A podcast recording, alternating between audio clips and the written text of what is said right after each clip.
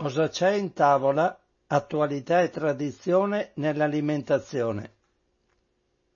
Un cordiale saluto, un augurio di buon pomeriggio a tutte le ascoltatrici e gli ascoltatori di Radio Cooperativa da Francesco Canova in questo giovedì 15 agosto 2019. Dico subito che questa trasmissione è una trasmissione inregistrata perché non posso essere presente in radio ma seguirà la stessa scaletta che seguono le trasmissioni di questo tipo quando sono in diretta. Per primo leggerò i richiami che traggo dal sito ilfattoalimentare.it. Ci sarà poi qualche articolo da Con, il mensile dei soci coop, e poi altri articoli da Il Fatto Alimentare. Parto subito allora dai richiami, che sono parecchi questa volta, anche perché c'è una, qualcosa di pregresso che avevamo saltato nel periodo precedente e quindi ne ritroviamo parecchi. Il primo, li leggo in ordine cronologico, è del 17 luglio 2019. Il Ministero della Salute ha diffuso il richiamo precauzionale di un lotto di bocconcini a marchio Azzocchi Roberto per una possibile contaminazione microbiologica. Il prodotto interessato è venduto in confezioni sottovuoto da 200 grammi ciascuna con il numero di lotto 26 L come Livorno SS Savona Savona e la data di scadenza 12 novembre 2019. Quindi bocconcini a Zocchi Roberto richiamati per possibile contaminazione microbiologica. Passiamo adesso ad una notizia del 22 luglio. E riguarda dei prodotti Conad. Conad ha richiamato un lotto di confettura extra di amarene a proprio marchio, quindi a marchio Conad, per la presenza di solfiti non dichiarati in etichetta. Il prodotto interessato è venduto in vasetti da 320 grammi con il numero di lotto N come Napoli 1900 2133. Termine minimo di conservazione 21 marzo 2021. Quindi ricordo confettura extra di amarene a marchio Conad richiamata per presenza di solfiti Passiamo ad un altro richiamo. Quello successivo, ce ne sono parecchi in questo giorno, che è il 23 luglio 2019. Allora, il primo richiamo, che riguarda due prodotti, riguarda Coop Coop ha richiamato due lotti di plum cake senza glutine bene sì per una possibile contaminazione puntiforme da glutine. Le confezioni coinvolte contengono sei pezzi pari a 216 grammi e fanno parte del lotto c come Catania, L come Livorno 164P come Palermo, con termine minimo di conservazione 11 ottobre 2019. Ce n'era un altro ma è già scaduto quindi non ne do notizia. Sempre nella stessa data, 23 luglio 2019, i supermercati Deco invece hanno diffuso l'avviso di richiamo di alcuni lotti di miglio decorticato soffiato biologico a marchio Vivibio per la possibile presenza di allergeni non dichiarati in etichetta. Le confezioni interessate potrebbero contenere tracce di glutine, soia, sesamo e frutta a guscio. Il prodotto richiamato è venduto in formato da 100 grammi con scadenze 22 luglio 2020, 22 luglio 2020 a 3 10 20, quindi 3 ottobre 2020 e 3 10 20 a come al solito tutti i prodotti dei quali do informazione devono essere non consumati e portati al venditore per la rifusione del dovuto. Sempre in data 23 luglio 2019 il Ministero della Salute ha invece pubblicato un avviso di richiamo di un lotto di filetti di alici panati congelati a marchio Adriatic Fish, perché in seguito alle analisi effettuate dall'USL è stata riscontrata la presenza di soia non dichiarata nel prodotto. Le alici sono distribuite in cartoni da 5 kg con un numero di lotto molto lungo che non leggo, data di scadenza 2 agosto 2020. Quindi per le persone allergiche alla soia si raccomanda di non consumare le, queste alici e di restituirle al punto vendita. È vero che si tratta di cartoni da 5 kg, quindi non penso eh, acquistabili da un singolo consumatore, ma forse per la grande eh, distribuzione. Comunque questo avviso ricordo un lotto di filetti di alici panati congelati a marchio Adriatic Fish che non possono essere consumati soprattutto per le persone allergiche alla soia. Gli altri possono consumarle tranquillamente. Prendo in considerazione adesso una notizia del 24 luglio 2019 il Ministero della Salute ha diffuso il richiamo di un lotto di salame del salumificio Bianco Angelo per la presenza di Listeria monocitogenes. Il prodotto interessato è venduto intero con un peso di 700 grammi circa, numero di lotto 28 giugno 2019, anzi 28 maggio 2019, che coincide con la data di produzione. Qui purtroppo per questo salame non c'è la data di scadenza, quindi ehm, io questo do come notizia in quanto così viene riportato nel sito. Passiamo ad un altro di questi richiami, come vedete sono veramente parecchi questa volta e c'è un richiamo adesso del 5 agosto. 5 agosto, vediamo un po', scusatemi perché devo andare a cercare le notizie dai miei titoli sempre ristretti perché li, non li posso mettere completi all'interno del computer, quindi devo fare un po' i miei sforzi per andarli a rilevare.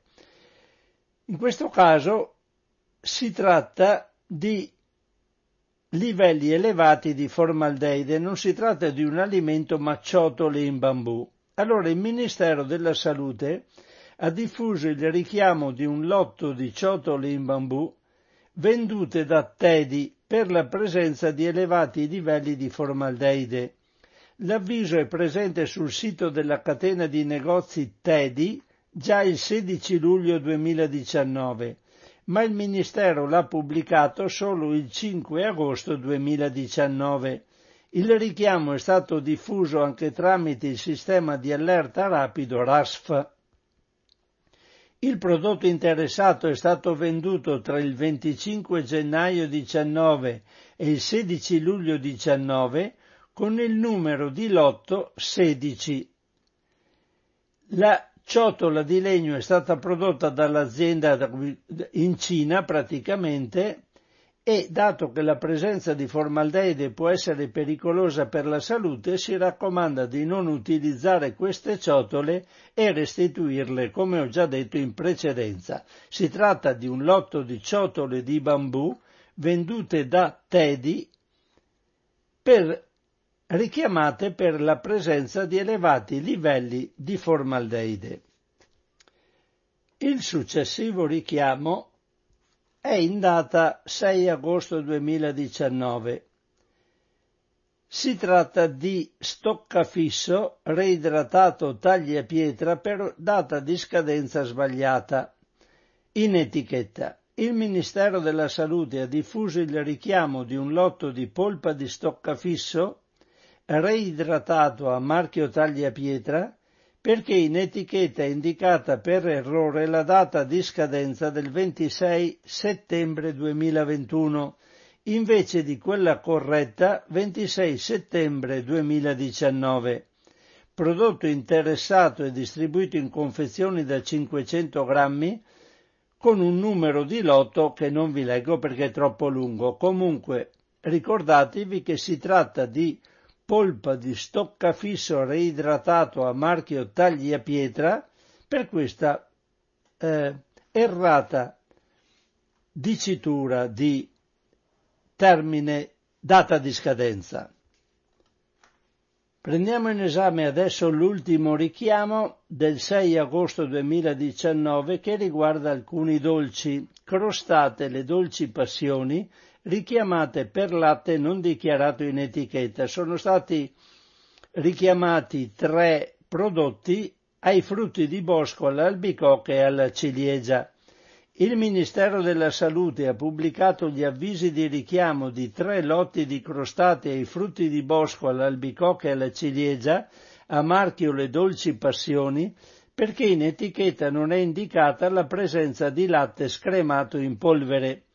I prodotti interessati sono venduti in confezioni da 180 grammi con i seguenti numeri di lotto e termini minimi di conservazione. Allora per la crostata e i frutti di bosco il lotto è 62019, termine minimo di conservazione 15 febbraio 2020. Crostata all'albicocca lotto 71119, termine minimo di conservazione 7 marzo 2020 e crostata alla ciliegia lotto 62019, termine minimo di conservazione 7 marzo 2020. Il problema naturalmente sussiste per chi è, ha problemi di allergia al latte e agli intolleranti al lattosio. Quindi tre lotti di crostate e frutti di bosco, albicocca ciliegia, a marchio le dolci passioni. E abbandoniamo finalmente i richiami per andare ad altre notizie. Prima di prendere in considerazione quelle presenti sul sito ilfattoalimentare.it, passo ad alcune notizie che traggo da con il mensile dei consumatori e dei soci della COP. Un primo articolo lo traggo a pagina 12 di questo numero che è il numero di luglio-agosto 2019, il numero 6. Come si producono a Vignola le nuove fior fiore della COP. Ecco le ciliegie senza glifosato. Siamo stati nel campo sperimentale dove si fa agricoltura di precisione e nascono le ciliegie della campagna Coop per ridurre i pesticidi. Tutta l'ortofrutta a marchio sarà così. Per tagliare l'erba tra un ciliegio e l'altro, il trattore usa un disco interfilare che fa la barba al tronco senza danneggiarlo. In questo modo spiega Eugenio Casini, giovane imprenditore agricolo, evitiamo di spargere il glifosato e altri diserbanti. Siamo nel campo sperimentale della cooperativa Apofruit a Vignola, nel Modenese, dove si coltivano le ciliegie Fior Fiore Coop. Il primo prodotto ortofrutticolo che Coop presenta ai consumatori, coltivato senza uso di altri quattro pesticidi, tra cui il più noto è sicuramente il glifosato. La tranciaerba con disco interfilare è solo uno dei metodi dell'agricoltura di precisione utilizzati in questo campo. Un altro è la fertirrigazione. Il concime viene miscelato nell'acqua con cui irrighiamo, continua Casini, e in questo modo arriva direttamente all'apparato radicale delle piante. Riduciamo così le quantità, il numero dei trattamenti, i costi e aumentiamo l'efficacia dei fertilizzanti che utilizziamo. Alberto Grassi, direttore tecnico di Apofruit, mostra la bellezza e garantisce sulla bontà delle ciliegie grosse poco meno di una noce. Il mercato premia quelle con almeno 2,8 cm di diametro, che devono avere oggi anche una buona resistenza al cracking, cioè lo spacco causato dalle troppe piogge. Maggio ha messo tutti a dura prova. Nuove varietà di prodotto servono vent'anni per crearne una con processi naturali di impollinazione e nuovi sistemi vengono escogitati per difendersi dai cambiamenti climatici. Uno di questi è costituito dalle reti antipioggia e anti-insetto. Sono le reti del futuro, spiegano, ma già il primo filare di ciliegio è insacchettato dalla testa ai piedi e gli altri seguiranno. La parte superiore è come un tetto, impermeabile alla pioggia, mentre le due laterali proteggono dagli insetti dannosi. Ciò consente di limitare al massimo l'impiego di insetticidi e fitofarmaci e di ottenere un prodotto super biologico. L'azienda in cui siamo, riassume Marco Pedroni, presidente di Coop Italia, testimonia l'importante salto di qualità che Coop ha deciso di fare. Entro tre anni questi principi e questi metodi di agricoltura di precisione, più sostenibili per l'ambiente e più graditi dal consumatore, saranno applicati a tutte le filiere dell'ortofrutta a marchio Coop. Un progetto Coltiviamo il futuro che è stato intrapreso a gennaio in collaborazione con 116 fornitori di ortofrutta a cui fanno capo oltre 7.000 aziende agricole. Adesso che sui banchi di vendita è in arrivo il primo prodotto no glifosato, che come dice lo slogan è la ciliegina sulla torta della riduzione dei pesticidi, il progetto si estenderà a meloni, uva, clementine, fino ad arrivare a 15 colture nel corso dell'anno. Tutto ciò che qui vedete, fa notare Renata Pascarelli, direttore qualità di Coop Italia, è possibile perché ci siamo garantiti assieme ai nostri fornitori il supporto dei migliori esperti in Italia di questi metodi con tecnologie e attrezzature all'avanguardia. Chi avesse dubbi sui livelli raggiunti può entrare nello stabilimento di Apofruit e vedere in funzione la macchina del valore di un milione di euro dal grande occhio elettronico fatto di sensori che seleziona le singole ciliegie trasportate su nastri ad acqua, smistandole per dimensione colore e difettosità. Quelle coop sono tutte senza glifosato e altri pesticidi, sottolinea Curzio Firenzuola, responsabile di Area Emilia, e al pari delle altre le accettiamo solo se rispettano elevati standard di qualità. Una volta impacchettate, il giorno dopo sono già nei negozi. E questo è un articolo di Claudio Strano. C'è un altro articoletto collegato, il metodo Coop per primi ma per tutti, che dice quanto segue. Noi pensiamo che se si muove il primo retailer italiano si può muovere tutto il mercato.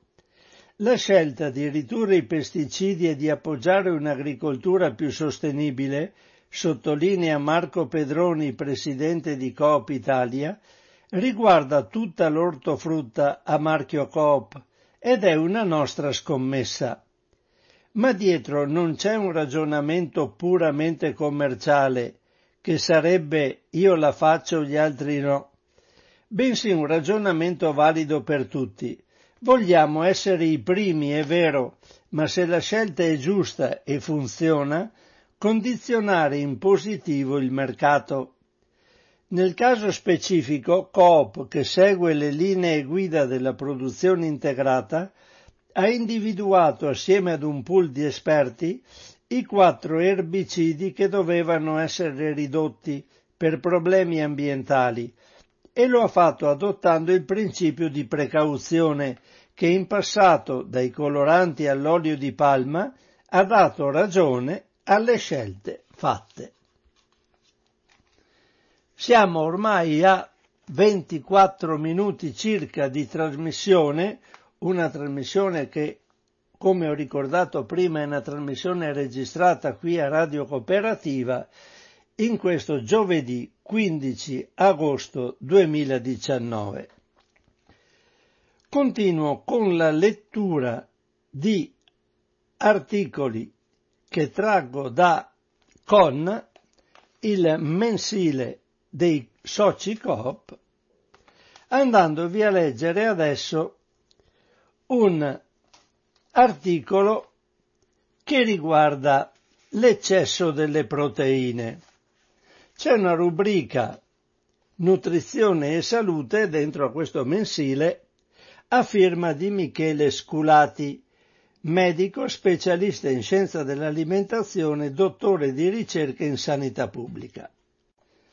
Ha scritto questo articolo che vorrei condividere con voi dal titolo Massa muscolare ed eccesso di proteine. Molti sportivi temono di non consumare sufficienti proteine e alle volte per aumentare la massa muscolare ricorrono all'utilizzo di supplementi proteici. I più diffusi integratori di proteine sono polveri di proteine del siero del latte, whey proteins, oppure proteine della soia e sono venduti in barattoli anche di grandi dimensioni, chilogrammi. I gusti più diffusi sono cacao, fragola e vaniglia. Le polveri possono essere miscelate all'acqua o al latte, costituendo degli shake gustosi con un'ottima consistenza. Essendo dolce e in forma liquida, lo shake si beve velocemente ed è piacevole. Bisogna però essere consapevoli che quello shake, con un solo misurino di proteine pari circa a 20 grammi, contiene la medesima quantità di proteine di una bistecca. Troppo frequentemente chi vuole aumentare la massa muscolare fa una semplice equazione più proteine assumo e più muscoli metto e tende ad usarne più del dovuto. Questo anche perché l'utilizzo di supplementi proteici viene frequentemente richiesto ai personal trainer, a cui i clienti si rivolgono anche per indicazioni sulla nutrizione. Il fenomeno è stato misurato in Australia e a maggio 2019 su Nutrition and Dietetics viene riportato che in un campione di 334 clienti il 98% ha ricevuto supporto nutrizionale dal personal trainer. Per poter valutare se sia necessaria un'integrazione proteica, andrebbero prima quantificate le proteine consumate attraverso la dieta e queste non sono stime semplici da fare. Un software professionale è quasi sempre indispensabile per i calcoli e deve essere utilizzato da un professionista abilitato, dietista, il biologo nutrizionista o il medico dietologo. La presenza di proteine in eccesso rispetto a quelle necessarie per costruire il muscolo porta il nostro organismo a doverle metabolizzare per altri scopi. Le proteine però non rappresentano un carburante ideale per il nostro corpo, perché il loro metabolismo produce sostanze indesiderate come l'urea, che devono necessariamente essere eliminate. Da anni scrivo che non dobbiamo temere il latte, da cui sempre più persone si stanno allontanando senza motivo, ma è pur vero che un consumo eccessivo di latte è correlato a problemi per la salute, come accade per la maggior parte dei cibi. Ebbene, ricordiamoci che con questi integratori rischiamo di esporre il nostro organismo ad un carico eccessivo di proteine di origine animale, non scevro da effetti collaterali se utilizzati a lungo. Anche le linee guida dell'esercito americano nelle indicazioni più estreme per soldati impegnati in azioni di combattimento consigliano di preferire come fonte proteica gli alimenti naturali rispetto agli integratori solo se non si riesce a soddisfare il bisogno aumentato di proteine con la dieta, può essere considerata un'integrazione, ricordando che è inutile concentrarsi sulle proteine se abbiamo alcune lacune strutturali nell'alimentazione. La dieta deve essere complessivamente bilanciata perché funzioni. E questo è l'articolo di Michele Sculati. Passo adesso a leggervi un altro articolo, l'ultimo che traggo da questo numero di Con. È nella rubrica Cibo e Cultura ed è tenuto da Massimo Montanari, docente di storia medievale e storia dell'alimentazione all'Università di Bologna ha fatto questo articolo Cibo in sicurezza che ha stimolato molto la mia curiosità e la condivido con voi. Dice Massimo Montanari, il termine sicurezza collegato al cibo può essere declinato in diversi modi. Può significare che il cibo è sicuro sul piano igienico e non ci farà ammalare. Gli inglesi la chiamano safety che la sua disponibilità è assicurata e non avremo fame. Gli inglesi la chiamano security. Altra prospettiva decisamente inconsueta è quella di cucinare in massima sicurezza, cioè fra le sbarre di un carcere. Di questo alcuni anni fa si è occupato Matteo Guidi, producendo un piccolo libro di straordinario interesse. È un ricettario nato in carcere, ideato e scritto con detenuti nelle sezioni di alta sicurezza delle carceri italiane, dove limitazioni e impedimenti escludono un rapporto normale con gli oggetti e le tecnologie dando origine a problemi e difficoltà impensate. Difficoltà che riguardano il reperimento delle risorse, ma prima ancora gli utensili per trattarle. Pensiamo solo a cosa vuol dire lavorare il cibo senza coltelli. Nel mutato contesto, ad acquistare valore sono oggetti semplici che sorprendono per la loro adattabilità a nuovi usi. Un manico di scopa che diventa mattarello, i lacci delle scarpe che legano la pancetta messa a stagionare, un televisore che facilita la lievitazione del pane o della pizza, l'armadietto trasformato in forno. In tutto ciò colpisce la genialità con cui si ricercano soluzioni fuori dalla norma proprio per recuperare la normalità delle abitudini, dei sapori, dei gusti negati. L'impegno che questi uomini mettono nella realizzazione di obiettivi in apparenza semplici in realtà estremamente complessi, suscita stupore e ammirazione per l'intelligenza e l'ingegnosità delle strategie scogitate. E davvero capisci quanta cultura e quanto lavoro, due termini che ho sempre amato pensare sinonimi, si accumulino nelle pratiche di cucina capisci l'impegno che gli uomini hanno sempre speso a elaborare gestualità e saperi, a inventare e reinventare modi di fare e prima ancora di pensare, che poi hanno desiderato condividere e trasmettere. Fra le non molte cose che veramente distinguono gli uomini fra tutti gli esseri viventi, la cucina è davvero la più significativa ed esclusiva.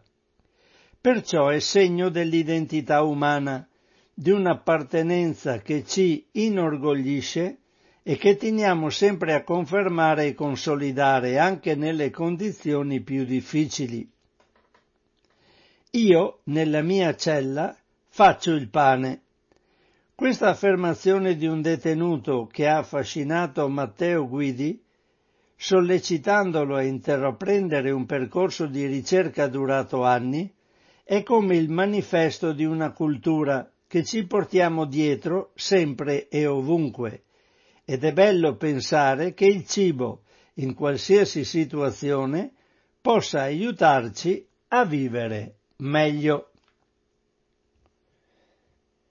Adesso, prima di passare a leggere altri articoli tratti invece da ilfattoalimentare.it in questa trasmissione che ripeto è una trasmissione registrata in questo 15 agosto 2019 vi leggo una ricetta e precisamente linguine al prezzemolo e limone.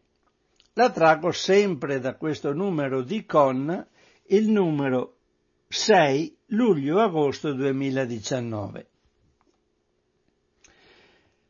È in un articolo più vasto che è titolato Qualcosa di fresco in tavola.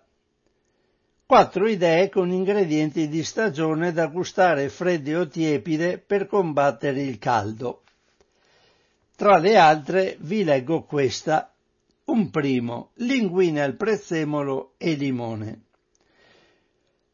Allora, è una ricetta per quattro persone, la preparazione 10 minuti, la cottura 15 minuti. Qui naturalmente vengono espressi come ingredienti ingredienti che si trovano alla COP, ma lasciamo perdere, diamo indicazione su ingredienti normali, ognuno, si sceglie quelli che vuole. Allora le dosi sono queste. 400 grammi di linguine gragnano. Qui per quattro persone sono un etto a testa, ognuno si regola come meglio crede.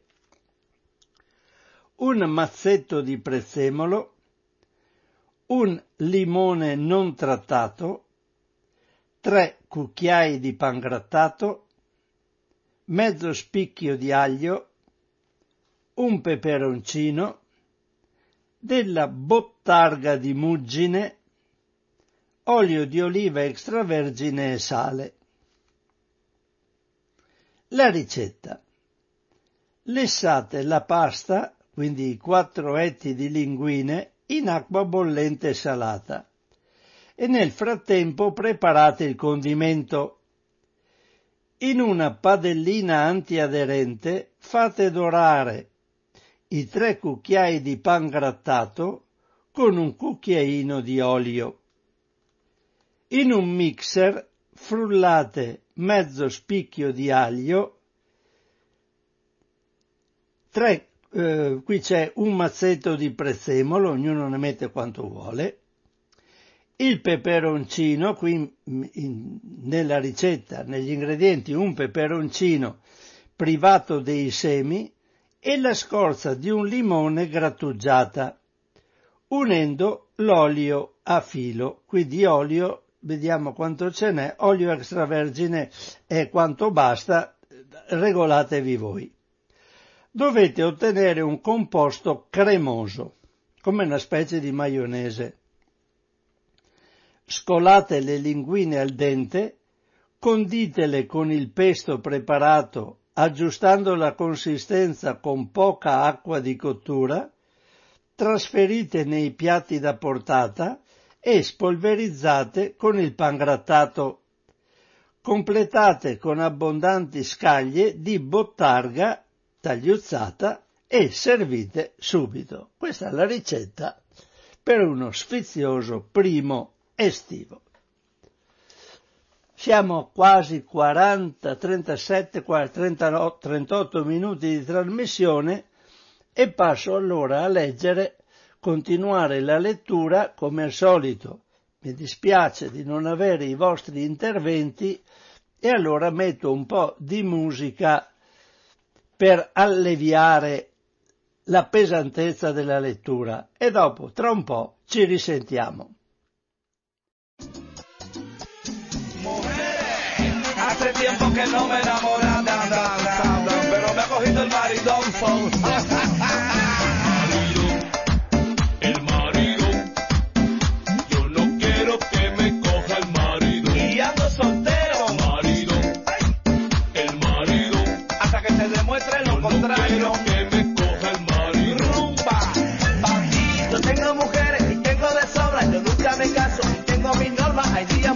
que pierdo el control y mis amigos me gritan, no creo en parejas en los compromisos, que vengan mujeres y todas piso, formamos la fiesta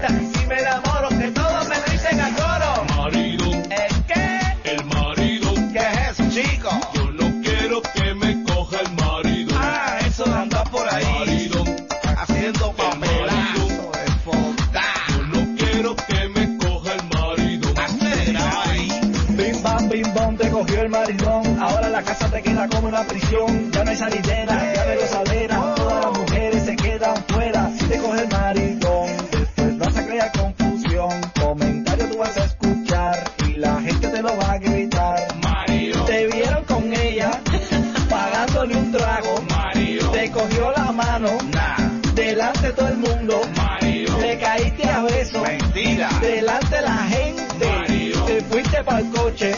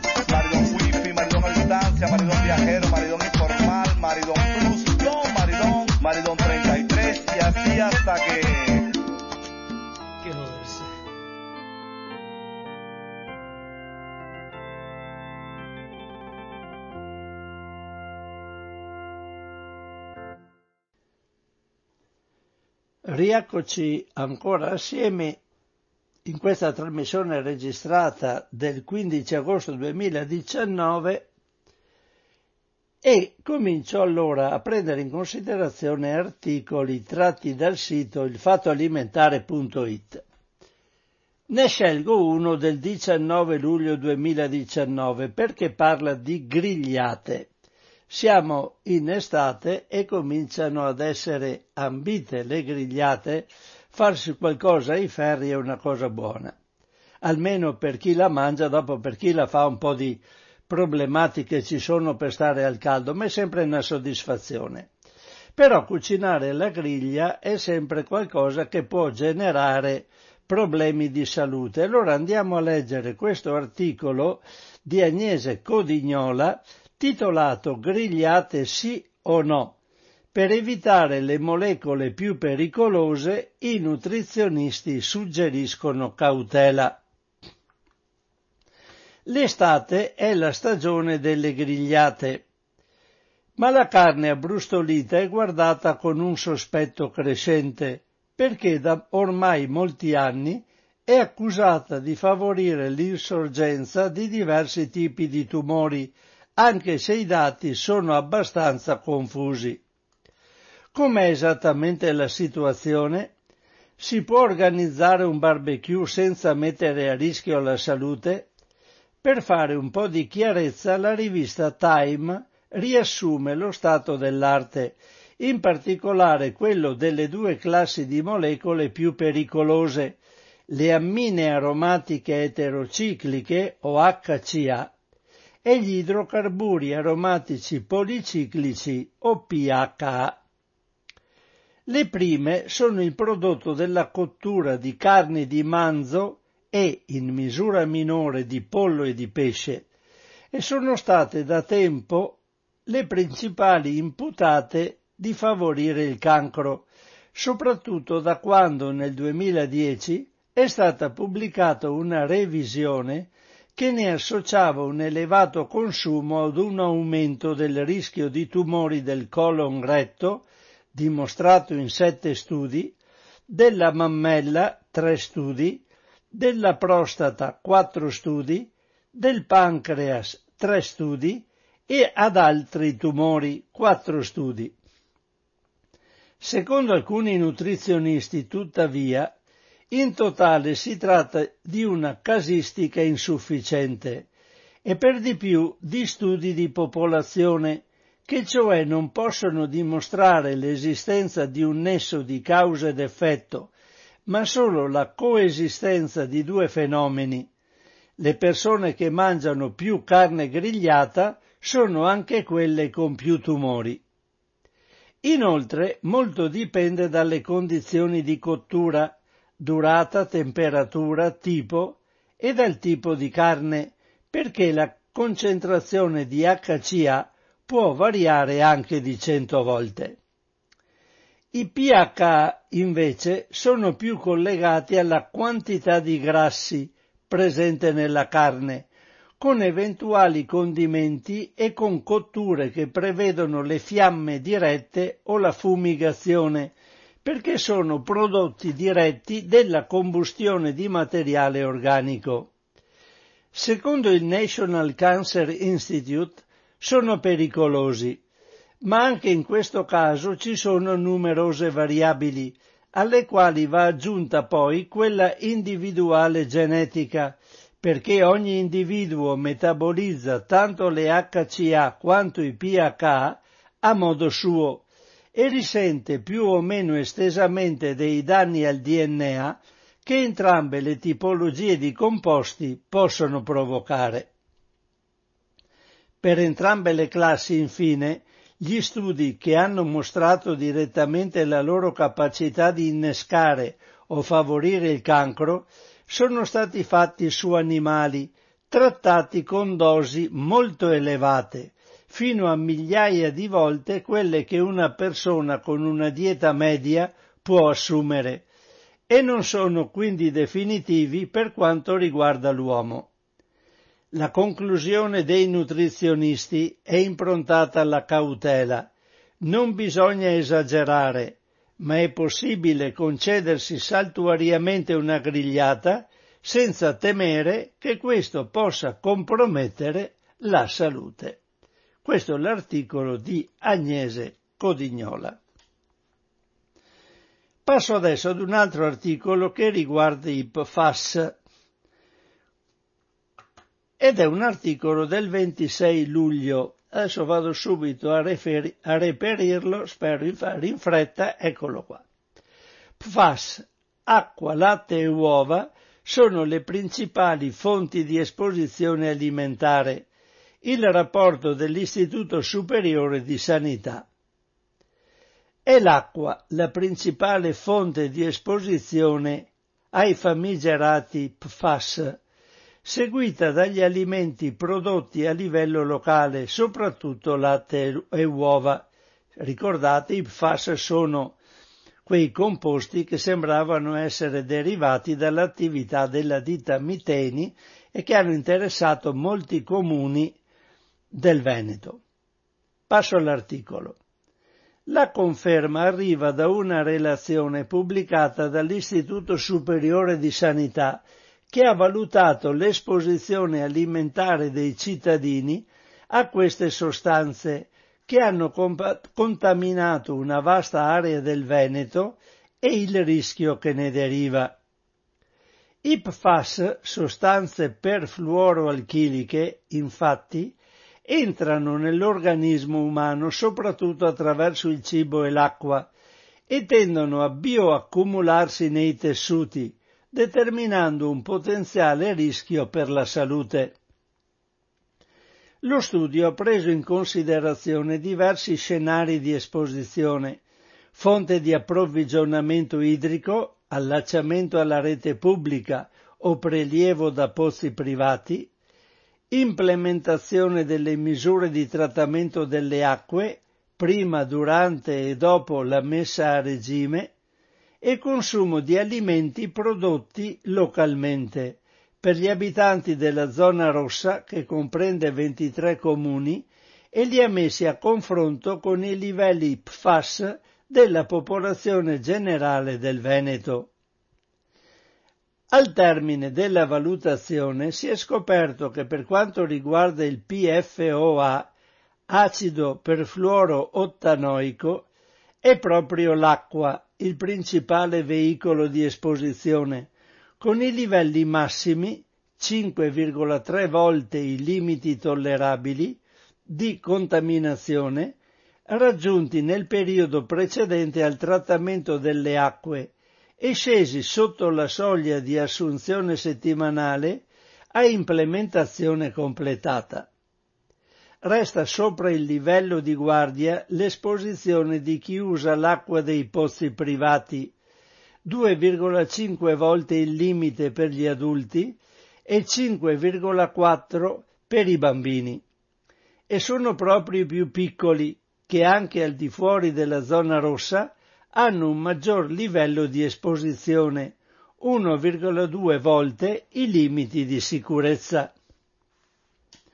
Se si esclude l'acqua, le principali fonti alimentari di contaminazione sono i cibi di origine animale, in particolare latte e uova, con qualche variazione a seconda della fascia di età.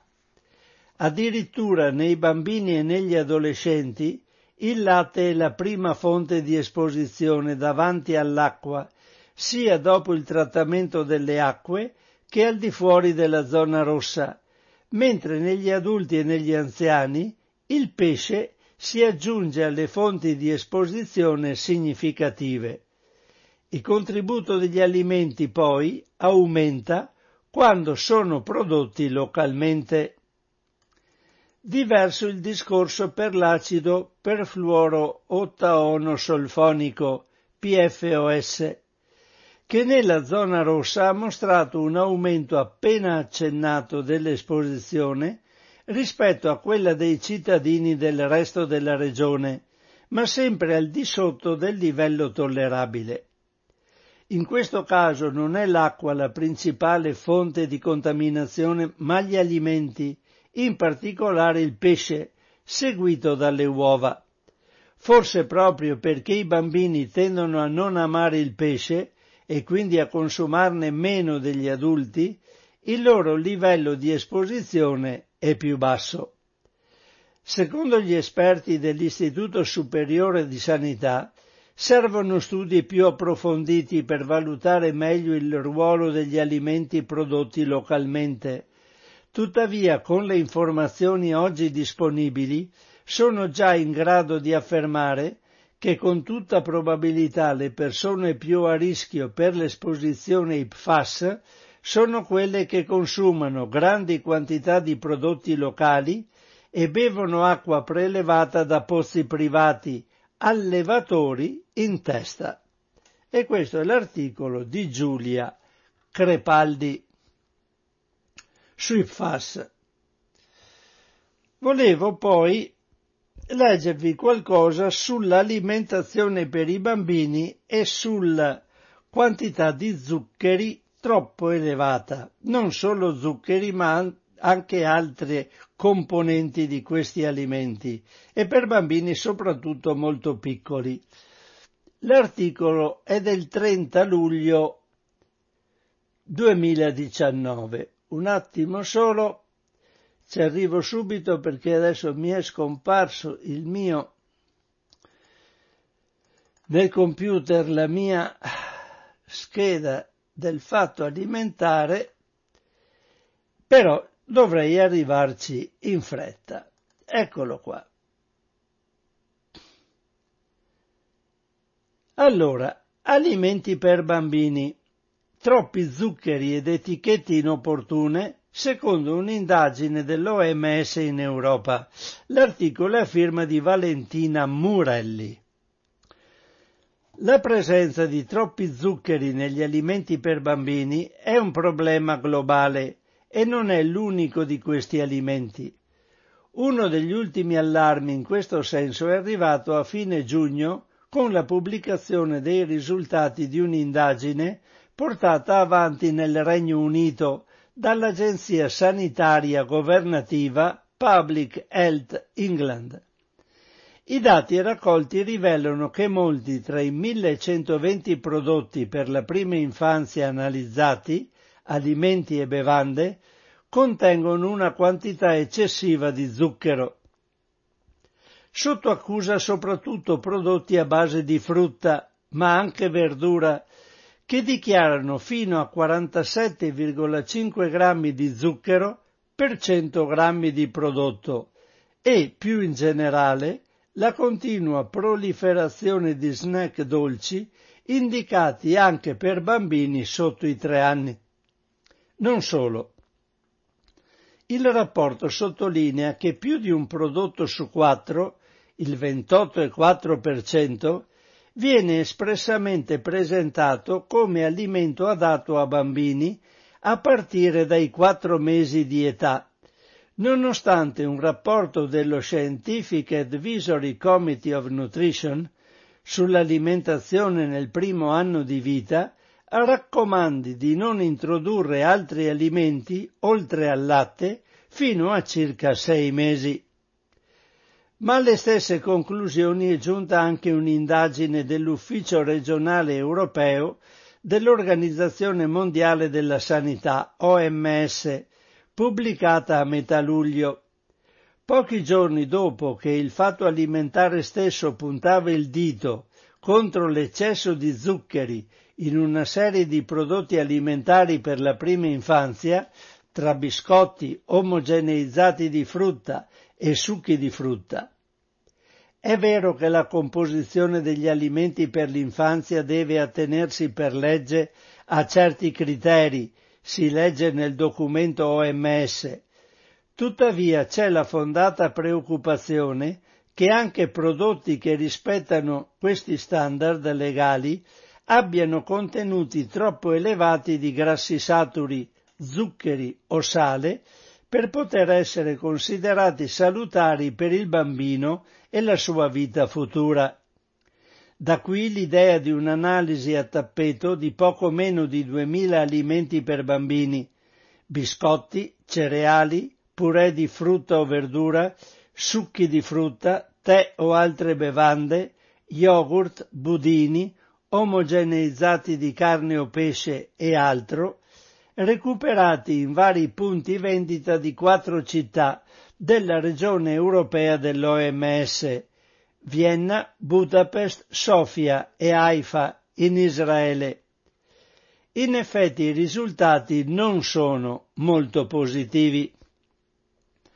La criticità maggiore degli alimenti per bambini riguarda gli zuccheri, troppo elevati in molti alimenti. In Austria, Bulgaria e Ungheria gli zuccheri costituiscono più del 30% dell'apporto energetico totale nella metà o più dei prodotti e oltre il 40% dell'apporto energetico totale in quattro prodotti su 10. I livelli sono un po' più bassi in Israele, dove comunque quasi un prodotto su cinque ha il 30% di calorie derivanti da zuccheri. E ancora, circa un terzo dei prodotti presenta l'aggiunta di zuccheri, come tali o come succo di frutta concentrato. I sapori dolci sono predominanti, commenta il rapporto, e questo può incoraggiare una preferenza a lungo termine per cibi dolci, indebolendo la rilevanza di campagne sulla sana alimentazione.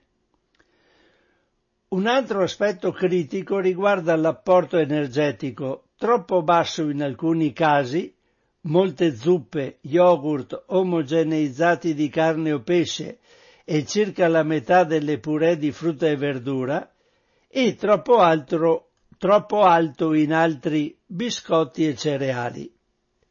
Una bassa densità calorica può essere problematica perché i bambini che hanno uno stomaco di piccole dimensioni possono consumare solo piccole quantità di cibo a ogni pasto.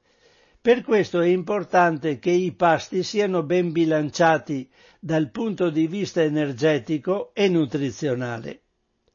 Viceversa, un'elevata densità energetica può portare a un apporto calorico eccessivo con rischio di sovrappeso e obesità.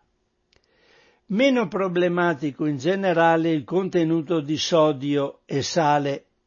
Sembra che non ci sia un'elevata diffusione di alte concentrazioni di sale, ma alcuni prodotti presenti sul mercato sono effettivamente salati. Gli alimenti per bambini sotto i due anni non dovrebbero contenerne e possono incoraggiare una preferenza per questo tipo di sapore.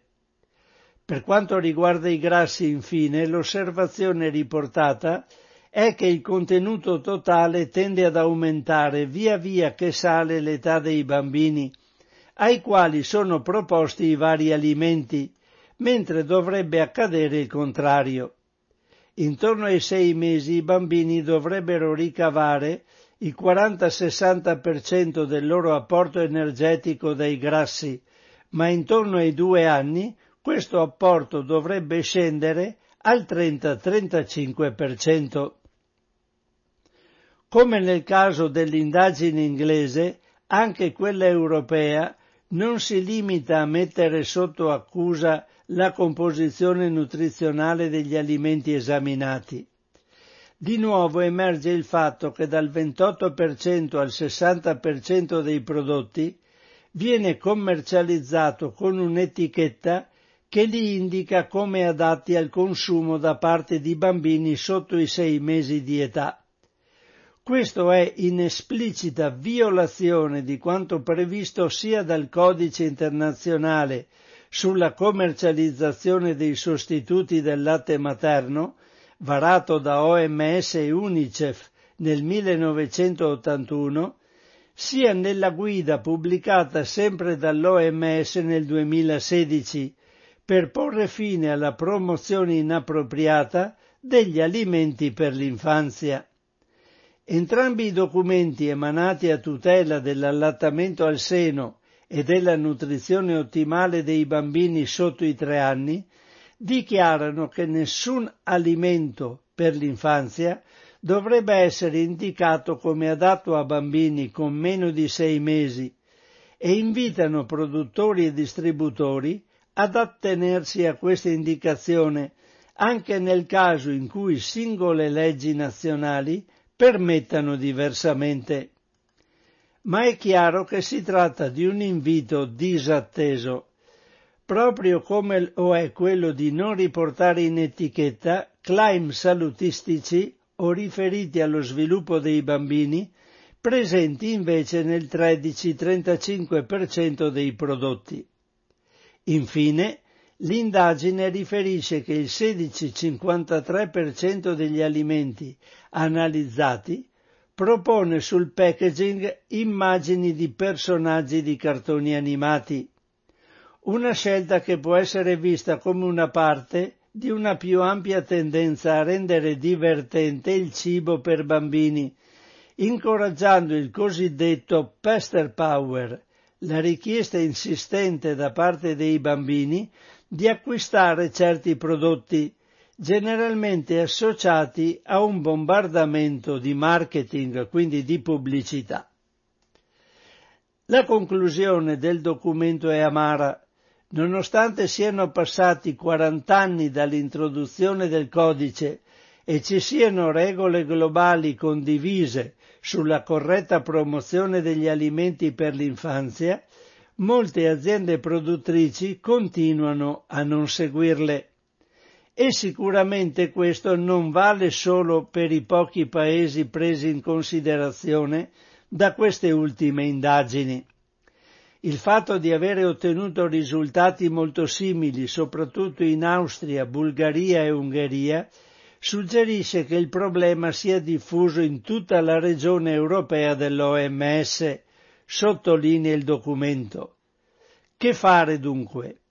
Poche ma rivoluzionarie le indicazioni dell'OMS per il settore. Ridurre il contenuto di zuccheri totali e zuccheri liberi presenti negli alimenti per l'infanzia. Evitare l'aggiunta di zuccheri o dolcificanti. Limitare la produzione di dessert e dolcetti vari non proporre alcun alimento come adatto anche sotto i sei mesi e possibilmente indicare anche limiti superiori di età per incoraggiare la transizione agli alimenti da grandi e all'alimentazione della famiglia. Infine, secondo l'OMS, sarebbe il caso di rivedere e aggiornare in alcuni paesi le indicazioni sull'alimentazione complementare, lo svezzamento, tenendo conto di un contesto attuale in cui i prodotti industriali costituiscono un'elevata proporzione dell'alimentazione dei bambini nei primissimi anni di vita. E questo è l'articolo di Valentina Murelli, che volevo associare ad un altro molto correlato a questo, dell'8 agosto 2019 e riguarda i pediatri. Andiamo a vedere se riesco a recuperare anche questa. Eccolo qua.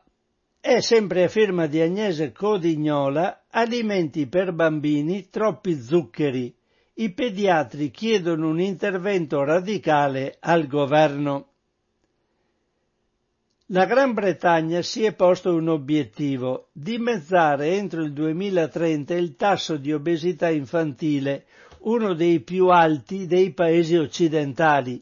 È obeso un bambino su cinque nella fascia di età tra i due e i quattro anni. Ma a quanto sembra per ora non sono in molti a darsi da fare a, partir, a parte i medici e le autorità sanitarie. Lo dimostrano indirettamente due fatti degli ultimi giorni. Il Royal College of Pediatrics and Child Health ha reso noto un documento nel quale punta il dito sull'eccesso di zuccheri negli alimenti per bambini che creano pessime abitudini causano carie, sovrappeso e obesità. L'associazione governativa Public Health England ha pubblicato un'impietosa analisi degli stessi alimenti, dalla quale emerge quanto grande sia ancora la distanza che separa le buone intenzioni dalla realtà. Nel documento dei pediatri si chiede un'azione globale a favore delle fasce più disagiate della popolazione e un aumento dei fondi pubblici, tagliati negli ultimi anni, per pediatri, nutrizionisti e per tutta la rete degli specialisti che ruota attorno al bambino, il rafforzamento del personale scolastico, degli assistenti sociali e di figure di supporto e il coordinamento delle diverse iniziative. In merito al cibo i medici britannici sottolineano come la concentrazione di zuccheri sia ancora molto alta, anche quando non ve ne sono di aggiunti, e chiedono l'adozione di limiti alla stessa, da imporre con leggi specifiche. Inoltre ricordano che molti alimenti non aiutano il bambino a imparare a mangiare da solo, sempre più spesso sono in forma di purè, e che la varietà soprattutto delle verdure è sempre più esigua. I bambini amano il gusto dolce, ma non bisogna assecondare questa specificità. Al contrario, è necessario sfruttare la loro curiosità e abituarli a sapori aspri e amari, o comunque non dolci, come quelli delle verdure meno presenti negli alimenti pronti, quali i broccoli o gli spinaci. Condanna ferma poi ai cibi consigliati dai quattro mesi, perché prima dei sei mesi compiuti bisognerebbe limitarsi all'allattamento al seno o al latte artificiale quando il primo non sia possibile, senza dare zuccheri aggiunti. Piuttosto sarebbero sempre da preferire la frutta fresca o il latte e i suoi derivati, non zuccherati. Punta il dito contro i produttori invece il rapporto di Public Health England, che dopo aver analizzato oltre 1100 alimenti per bambini da 1 a 3 anni, conclude che la situazione è semplicemente inaccettabile. In molti casi lo zucchero di varia provenienza anche naturale rappresenta due terzi del peso, per esempio in alcuni prodotti alla frutta vi sono 67 grammi di zucchero su un etto di prodotto. Le etichette non permettono quasi mai di comprendere la verità la pubblicità è sempre presente anche se teoricamente dovrebbe essere molto limitata. L'allarme è giustificato anche dalla crescita del mercato degli snack e delle merende, più 11% tra il 2017 e il 2018, che sta attraendo sempre più spesso bambini molto piccoli. È evidente che non è così che si pongono le basi per un'infanzia sana e ora molti specialisti sembrano chiedere misure più drastiche di quelle attuate finora, prima che sia troppo tardi e che un'intera generazione cresca irrimediabilmente in sovrappeso, con molte carie da curare e con uno stato di salute già compromesso. Questo è l'articolo di Agnese Codignola e finisco il problema degli zuccheri con un altro articolo sulla carie e le scelte radicali in questo tema è del 9 agosto 2019 sempre a firma di Agnese Codignola. Le campagne di salute pubblica hanno troppo spesso ignorato la carie dentale, ma ora è indispensabile che le autorità sanitarie se ne facciano carico, perché nel mondo 3,5 miliardi di persone hanno carie, gengiviti, parodontiti, tumori del cavo orale e altre malattie. Per raggiungere tale obiettivo è necessario fare scelte radicali sulle cure dentali, sui conflitti di interesse di chi fa ricerca e comunicazione e sulle leggi e sui regolamenti a cui deve sottostare l'industria dolciaria. Comincia così con un tono piuttosto drastico la serie di articoli che la rivista Lancet dedica all'igiene orale, ricordando che se si è arrivati a questo punto significa da una parte che le strategie preventive non hanno funzionato e che le cure dentali accessibili a tutti sono ancora molto lontane, e dall'altra che bisogna avere più, chi- più chiaro di chi siano le responsabilità di questa situazione. Le principali sono probabilmente quelle dell'industria dello zucchero, ribattezzata Big Sugar, seguita a breve distanza da quelle del tabacco e dell'alcol, che per decenni hanno messo in campo ogni possibile strategia per negare il ruolo dello zucchero, come del tabacco e dell'alcol, nella carie e nelle altre patologie orali.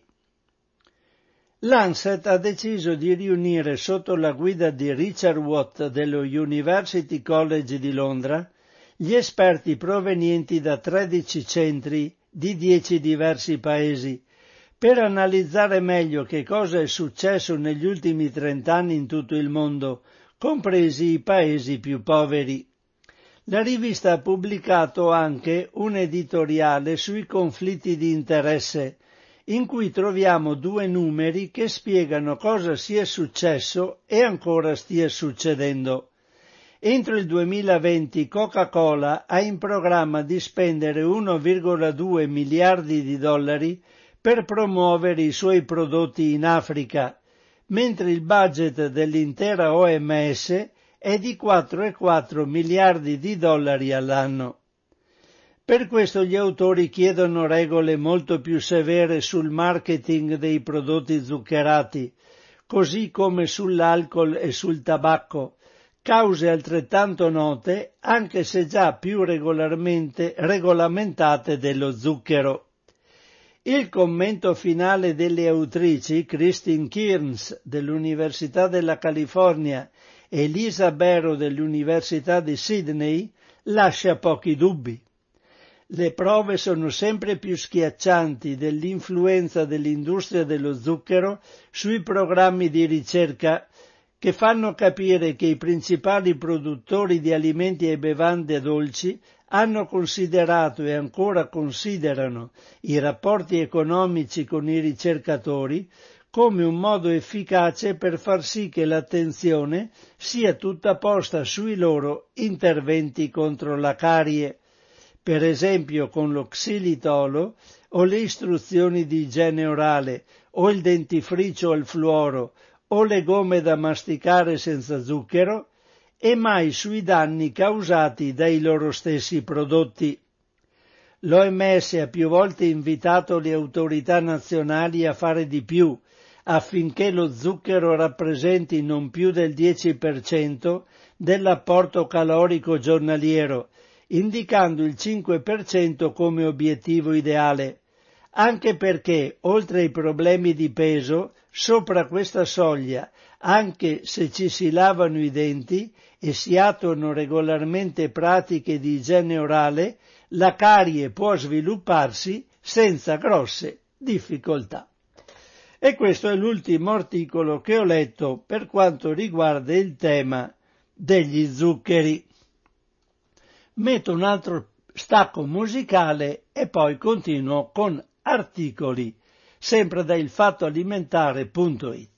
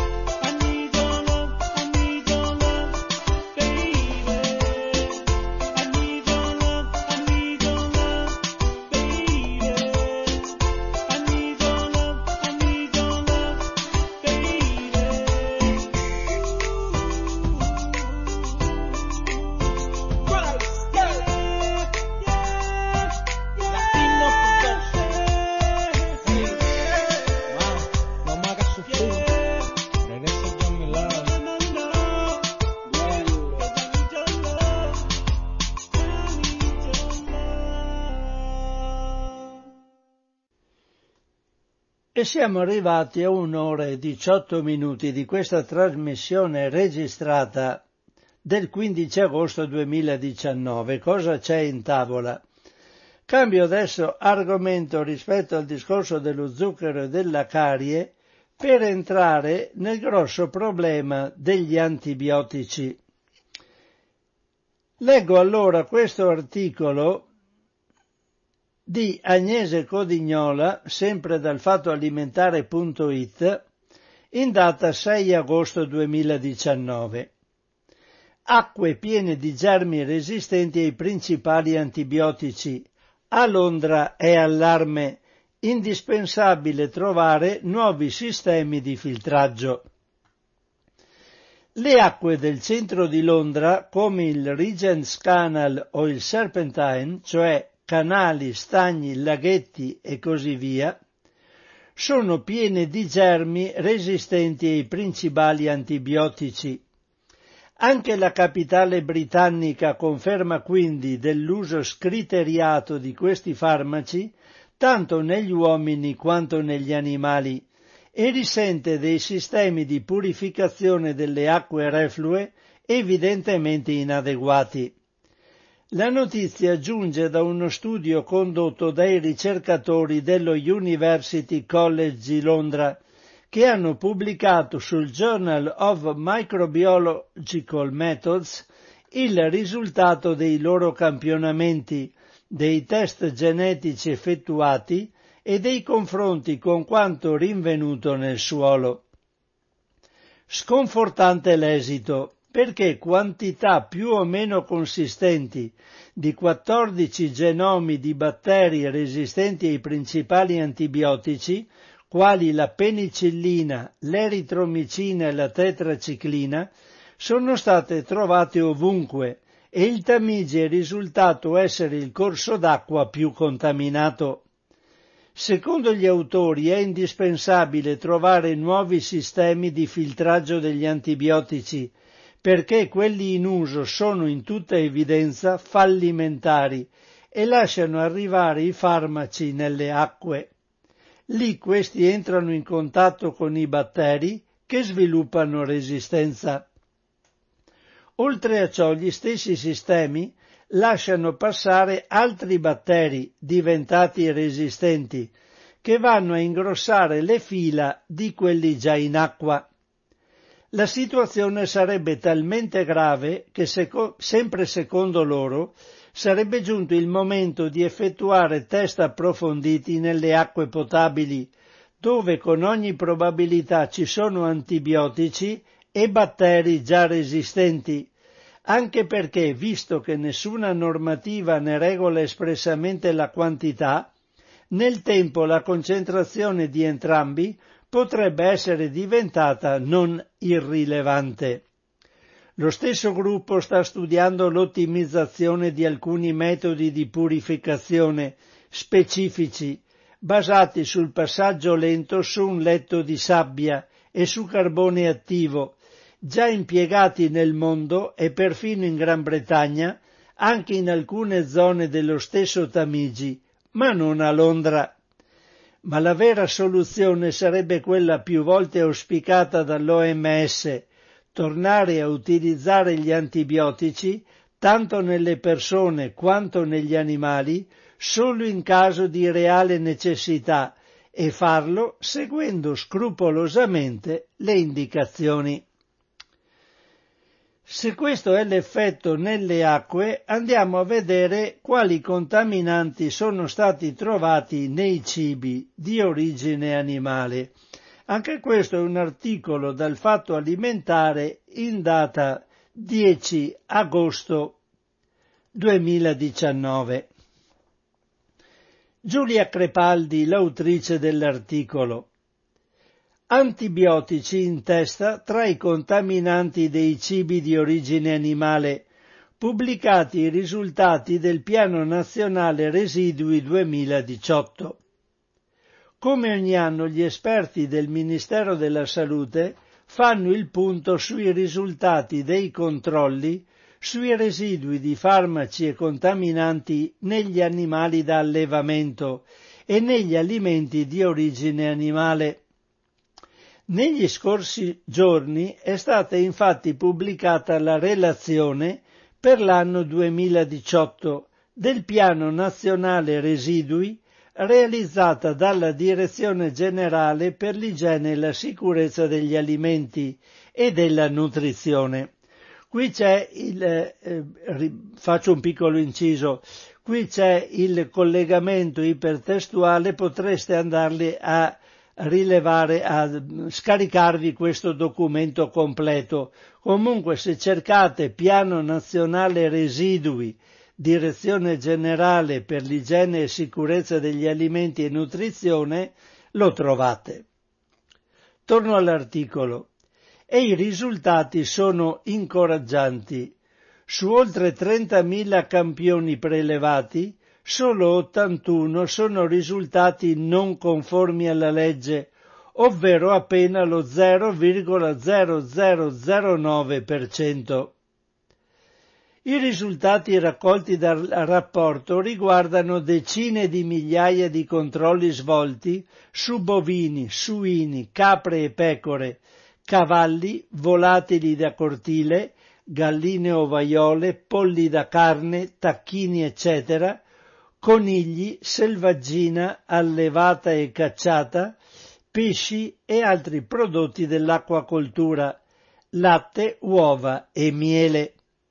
Per la precisione nel 2018 sono stati prelevati 31.893 campioni, su cui sono state realizzate ben 325.390 analisi, in aumento rispetto alle circa 303.000 dell'anno precedente.